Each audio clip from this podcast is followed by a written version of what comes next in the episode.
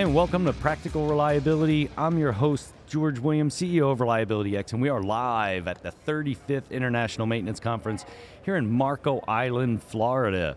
My guest right now is Jonathan Guiney. He's the Operations Director for Reliability and Asset Management for Jones Lang LaSalle. Welcome, Jonathan. Thanks for having me, George. Yeah, no great, worries, great man. It's, it's great to have you guys here. And, and um, you know, J L L, Jones Lang LaSalle, is, uh, for me, a company I've got a pretty close knit to in my past. Uh, you, you were certainly an I F M provider for one of the companies that I worked for. Walk me through, you know, you, you're strategically placed in the entire reliability and asset management side of things. Walk through what that looks like for J L L. Yeah, so maybe just starting off with J L L for people that don't know about it, right? We're a commercial real estate organization uh, that provides uh, a myriad of different um, services to our clients, whether it's property management, uh, it's through what we consider corporate solutions or now call work dynamics. Uh, that's where we're fitting into the organization, working with key strategic clients really to uh, help deliver facility management solutions. So end to end, uh, you know, we'll cut the grass, we'll bring in food service, we'll, um, you know, we'll fix your chillers, we'll do everything in between. So, um, you know, our group is really focused in on um, how do we help clients strategize and, and drive asset value for the long term versus just that three to five year contract that we're there with them for. So really kind of helping them to change the way that they're thinking about their assets in the long term uh, solutions that they're providing. Yeah, and you have a, I mean, with such a large client base, figuring out some central strategy and how to help all of those folks has to be a fair challenge, yeah? Yeah, it, it really is, right? So, um, you know, five, six, seven years ago, we, we really got into a solution that we think is fairly scalable. Um, so being able to standardize on um, some real data governance kind of going into our system, so making sure that we understand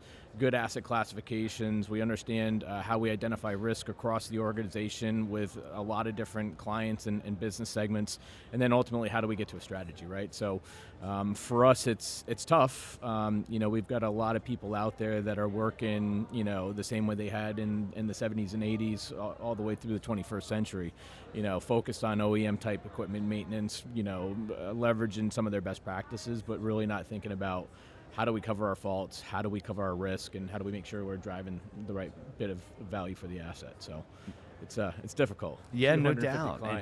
So for, for folks that may be uh, in the market for an I F M provider or somebody to take care of all their, you know, the whether it's uh, soup to nuts facilities management or just the maintenance side of things, you know, like your solution is really we're going to be boots on the ground. We can we can either manage everything or manage the tasks, or you know, how do they engage your organization and how do you derive what's best for each client? Yeah, so um, you know the, the best thing to do to reach out is um, you know find somebody in contact within J L L, if it's by reaching out to me and, and me putting you in contact with somebody around solutions development. Um, that's where it really starts, right? So understanding uh, what you're doing, what you're looking for, making sure that we provide that right bit of solution. So as we start talking to our clients, it's it's really getting into that, you know, understanding where are they today, what are their expectations, what do they need organizationally to support their business. Um, and then we get into solutions, we get into yellow pad sessions where we're actively working with the clients, um, all different stakeholders within their organization to really truly understand the needs. And then we figure out what that solution is, right? You know, we had um, a segment in our business called Facilities on Demand. So if, you know, if you wanted to just pick and choose a couple of different pieces, you could, um, or you could go into the full corporate solution, the integrated facility management piece where we do everything. So, you know, anywhere in between, wherever you want to settle, uh, just focusing on, on outcomes and, and making sure we get to that right solution. And that's got to be a challenge too, right? I'm sure you have clients that say, hey, look, I just want you to do the work order. And then you've got clients that say, I don't even have a work order system, so you bring it with you. And then you've got clients that say, you know, I've already got strategy and I've already done criticality and I don't need you to do those things. And then you got clients that go, I don't even know what criticality analysis is, so you bring everything in. Uh, and you have to manage all that different variation, right? Let alone whether it's union, non-union execution, you know, all that stuff. What's more successful for a client that's saying, well, I've done all this, I don't want your classifications, and so now they can't take advantage of your data standardization across all of your clients, and there's lots of other potential advantages there. The baselining. What's best for you guys? Yeah, so um, coming from a reliability background, the best thing for us is is to go in and to take over everything and just do it the J L L way, right? You know, we, we get into a lot of conversations with a lot of clients that J L L came to you as a service provider because we have that end-to-end solution, but you're only taking the bit and the piece of it, right? And now you're trying to stitch together something that really doesn't work um, end-to-end, and, and you're trying to still get that same amount of value and, and cost and savings. Um, so it's it's difficult, right? Um, you know, where we're in the reliability and asset management spectrum, where we're most uh, productive is, is when we take over every bit of it, right? From, you know, out there collection of the assets, making sure that we get the right data, the right knowledge going into the system. We're classifying the assets to a standard, like you said, across, you know, we've got, uh, our, our system of preference is a system called Corrigo. And, you know, when we come to the table, that's what we bring. We manage over two million assets in Corrigo today. Uh, we probably manage another two to three million outside of the system in, in client systems. So when we can, you know, leverage the power of d- good data governance and standardization in the systems, now we got uh, the ability to benchmark against other portfolios, you know, inside, outside of J L L. So a lot of power there. And then, you know, from there, it's let's go through the risk assessment. Let's make sure that we're we're identifying our risk, you know, consistently from, from client to client all the way across our portfolio.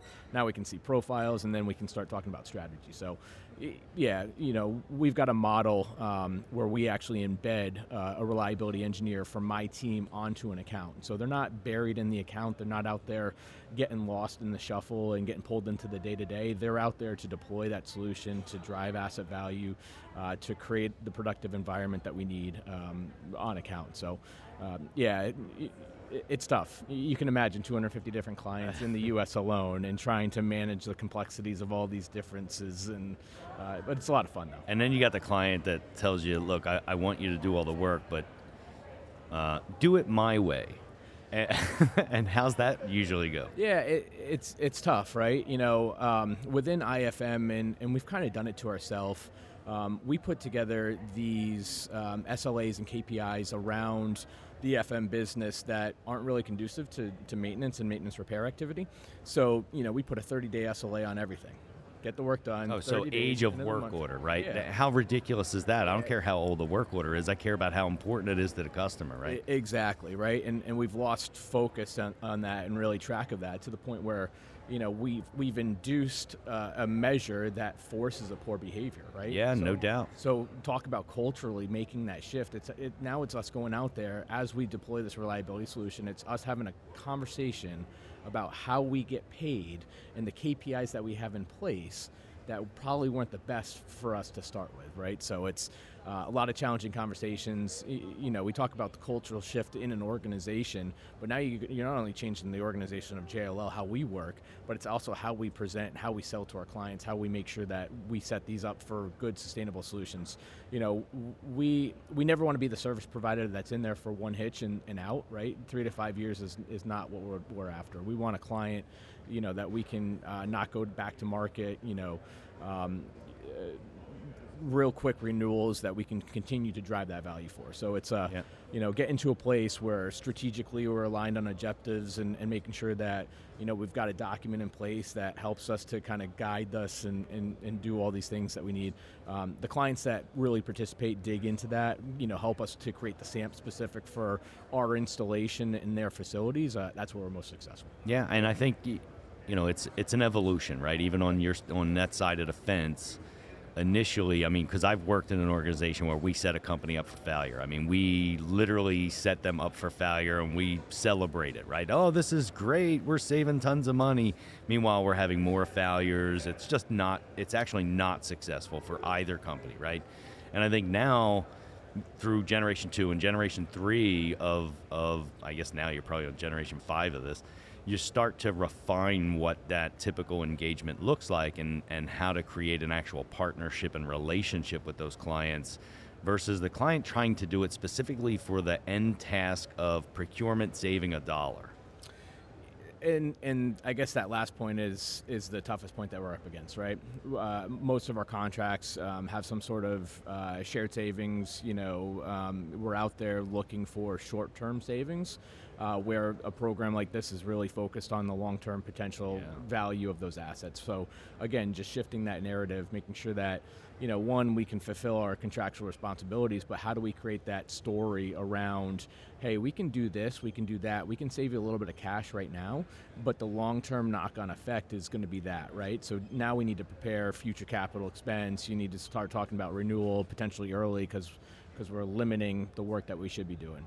You know, a big part of how I think our team is successful today is, is you know, getting to a place where we can actually help to augment, right? So for us, it's, you know, we get paid on what we do. Um, some contracts have additional scope and, and clauses in there. If, you know, a- asset degradation continues to happen, the work order uh, volume goes up, now we're able to get a little reprieve, right? So how do we use that to a point where we can shift, you know, from a, a planned preventative maintenance activity to something that's a little bit more condition-based and proactive, and then really drive um, asset av- or uh, technician availability to, you know, shift some of that work that they're doing, right? Let's let's get over the, the C B M piece. Let's figure out how to use uh, tool and technology to help augment, and then really focus in on driving, you know, uh, repair activities and, and you know, additional work that we can take on without any additional. Uh, you know, funding, what, whatever it happens to be. So it's, it's a,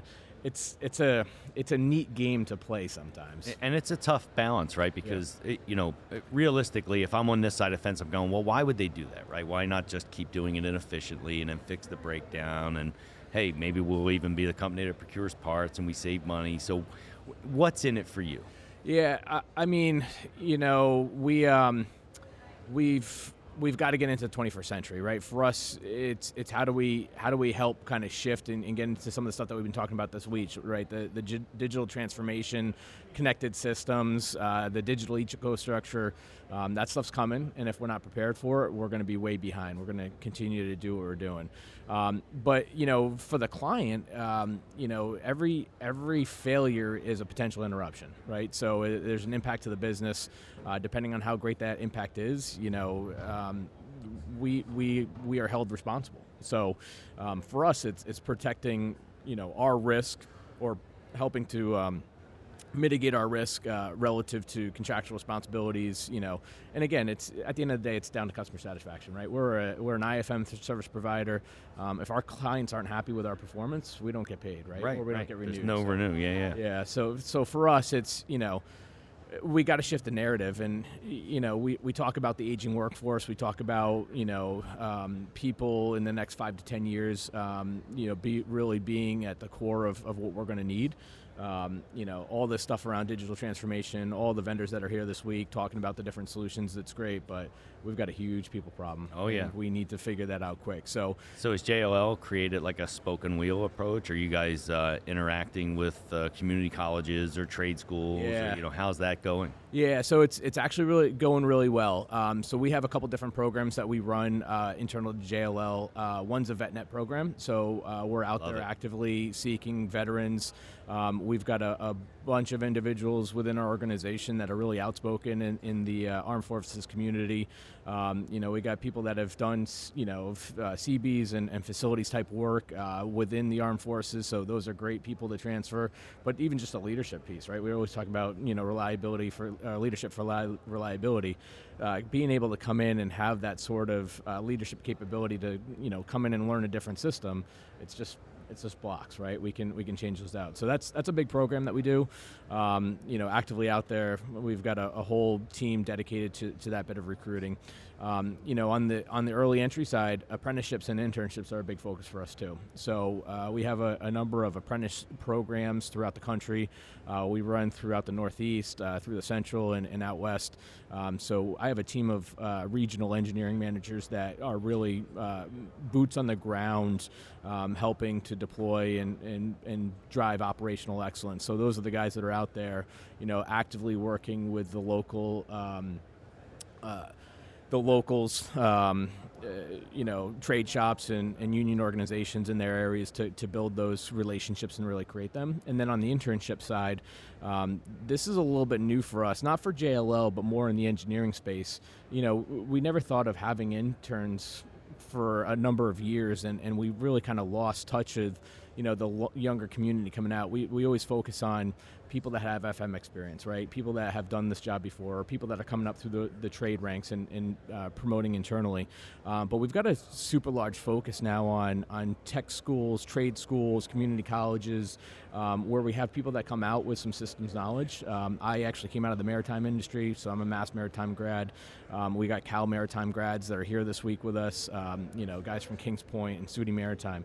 You think about critical environments, you think about electrical, mechanical skills. I mean, it's It, uh, ship's a, or a building's a big ship on land, right? Doesn't move. Yeah, yeah. You don't have to propel it. You just got to keep the lights on and, and, and the waste out. So, um, no, it's it, it's really cool to see. We're so we're starting to uh, we've got some uh, winter internships uh, internships starting here in the next couple weeks, uh, right after the first of the year. So we're gonna have a couple interns in that first session, and then um, got a big push for uh, for this summer. Um, we've we've got at least ten committed in the engineering space. Uh, just in the West region alone, so Central and, and the East are going to be picking up some more. So hopefully you got twenty or thirty engineering interns coming from these tech schools uh, this summer. A ten-week program.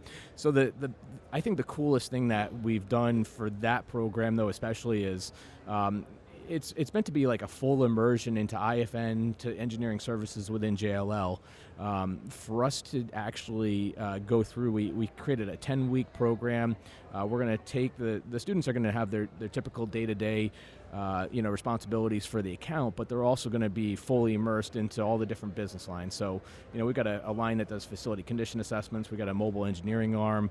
Uh, we've got our reliability group. So within the reliability group, we're actually going to take them through the elements. We're going to take them through, um, you know, in depth all the, the engineering solutions that we kind of built around the elements, and then hopefully get them started. Certified at the end of the at the end of the ten weeks. So, not only did they have a good time, we hope, uh, they actually learned something about engineering services, maybe where they want to be, and they come out with a couple certifications. I think that's fantastic. I mean, there's so much opportunity right now for folks to go through STEM programs, engineering, technical colleges, and come out and really have a leg up on the competition. And, and not only that, I mean, like. You know, the whole COVID thing and the silver tsunami and all that stuff. I mean, go, people are just gone. So the customer doesn't care. They just want you to fill the positions, right? And so they're saying, well, it's not on me. It's on you. Fill it. I'm paying for it. And that's got to be a challenge.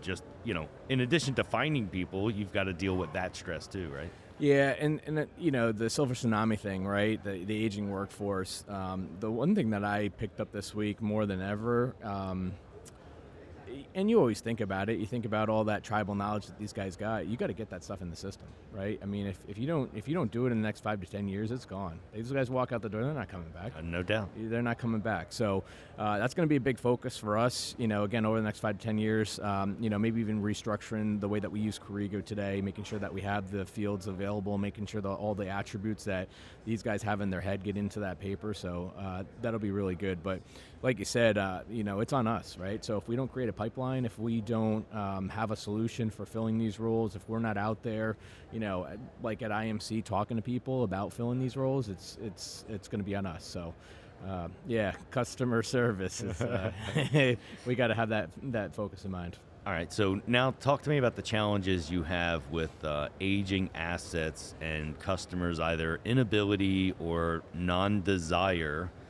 um, to appropriately replace them in the life cycle of where they should be, right? I mean, obviously, some folks have forty-year-old assets that are phenomenal. They just run. Some people have ten-year-old assets that they allowed a leak to drip on before they ever brought you in, and the stuff's all rotted. Yeah. Um, what are the some of the challenges you have with, and it's probably, and the reason I'm asking is because the listener still has to do the same thing, right? Whether you're doing the justification and here's how I deal with the customer, an internal person that may not have an I F M provider, they have the same challenges. How do I cost justify the capital strategy? Yeah, so you got to monetize everything, right? Um, and, and you got to know what you have. Uh, so you can imagine two hundred different clients walking in, thousands of properties across the United States that we manage. Um, you know, not any one single client knows the entire suite of assets that they have or the condition that they're in. So I think that's the most important part, right? You know, first thing, you got to make sure you have really good sound data and that you have a criteria that's applied consistently to understand criticality and risk. Once you do those two things, then you can start having the conversations about, you know, what does long-term asset renewal look like? You know, how much are you spending per year against your asset value? What do you, you know, how, how do you monetize, you know, a, a further degradation versus, you know, a, a quick improvement that gives you a little bit more longevity? So making sure that you can pull all that data together, you know all your equipment useful lives, you know the condition and criticality. Now you can start to kind of profile out what your uh, your asset renewal strategy looks like, prioritization and forecast, and then you can do some model simulation, right? So um, that's kind of where we are. Uh, we we talk, you know, we have a, an arm Uh, within engineering services that focus on facility condition assessments. So really being able to uh, you know, take a systems-based approach, build out that asset condition uh, to the entire building, looking at the entire replacement value of that asset, and then um, and then coming through and again, you know, whether it's done with some simple uh, Excel spreadsheets and dashboards if you're getting into Tableau, or maybe you're using a system like uh, V F A Facility, you know, just being able to look at that data and, and understand, right? If you do this, what's going to happen? You know, if I spend this money now, what do I get for asset value in return? So right. Looking at, you know, how much deferred maintenance you got out there, using that facility condition index to really help you make some of those decisions. So excellent, excellent. All right, so for folks that need to reach out, give me J L L's website or, you know, the easiest way for them to direct connect to somebody. Yeah, so um, uh, it's super simple. It's w w w dot j l l dot com. Um, you know, uh, slash careers if you're, if you're looking for a job in, in F M or a reliability job. Um, but yeah, check me out on LinkedIn. I'm out there pretty active. Um, would love to talk to, to anybody that, that has some questions. Awesome. Well, thank you so much for being our guest today, Jonathan. It's been a really good conversation. Yeah, no, really appreciate the time. Good Excellent. To see you guys this week. Excellent. All right, so from the thirty-fifth International Maintenance Conference, for John Guiney, I'm George Williams. Go make tomorrow better than today.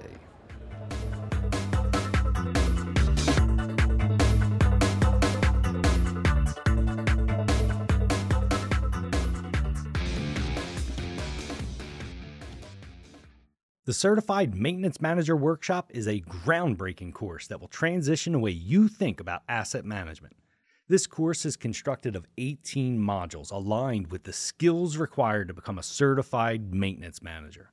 You will leave this session with a clear understanding of how to align with operational expectations and attain the stability and control that is required to enable maintenance. This advanced workshop is designed for any team and or individual who is a stakeholder in the management of maintenance. This series of eighteen sessions will alter our perspective on what it takes to manage maintenance and deliver the aim of our organization. The knowing of the C M M is aligned with Uptime Elements framework for asset management. For more information, including dates and locations, including virtual offerings, go to w w w dot reliability web dot com slash events and click on the Certified Maintenance Manager icon.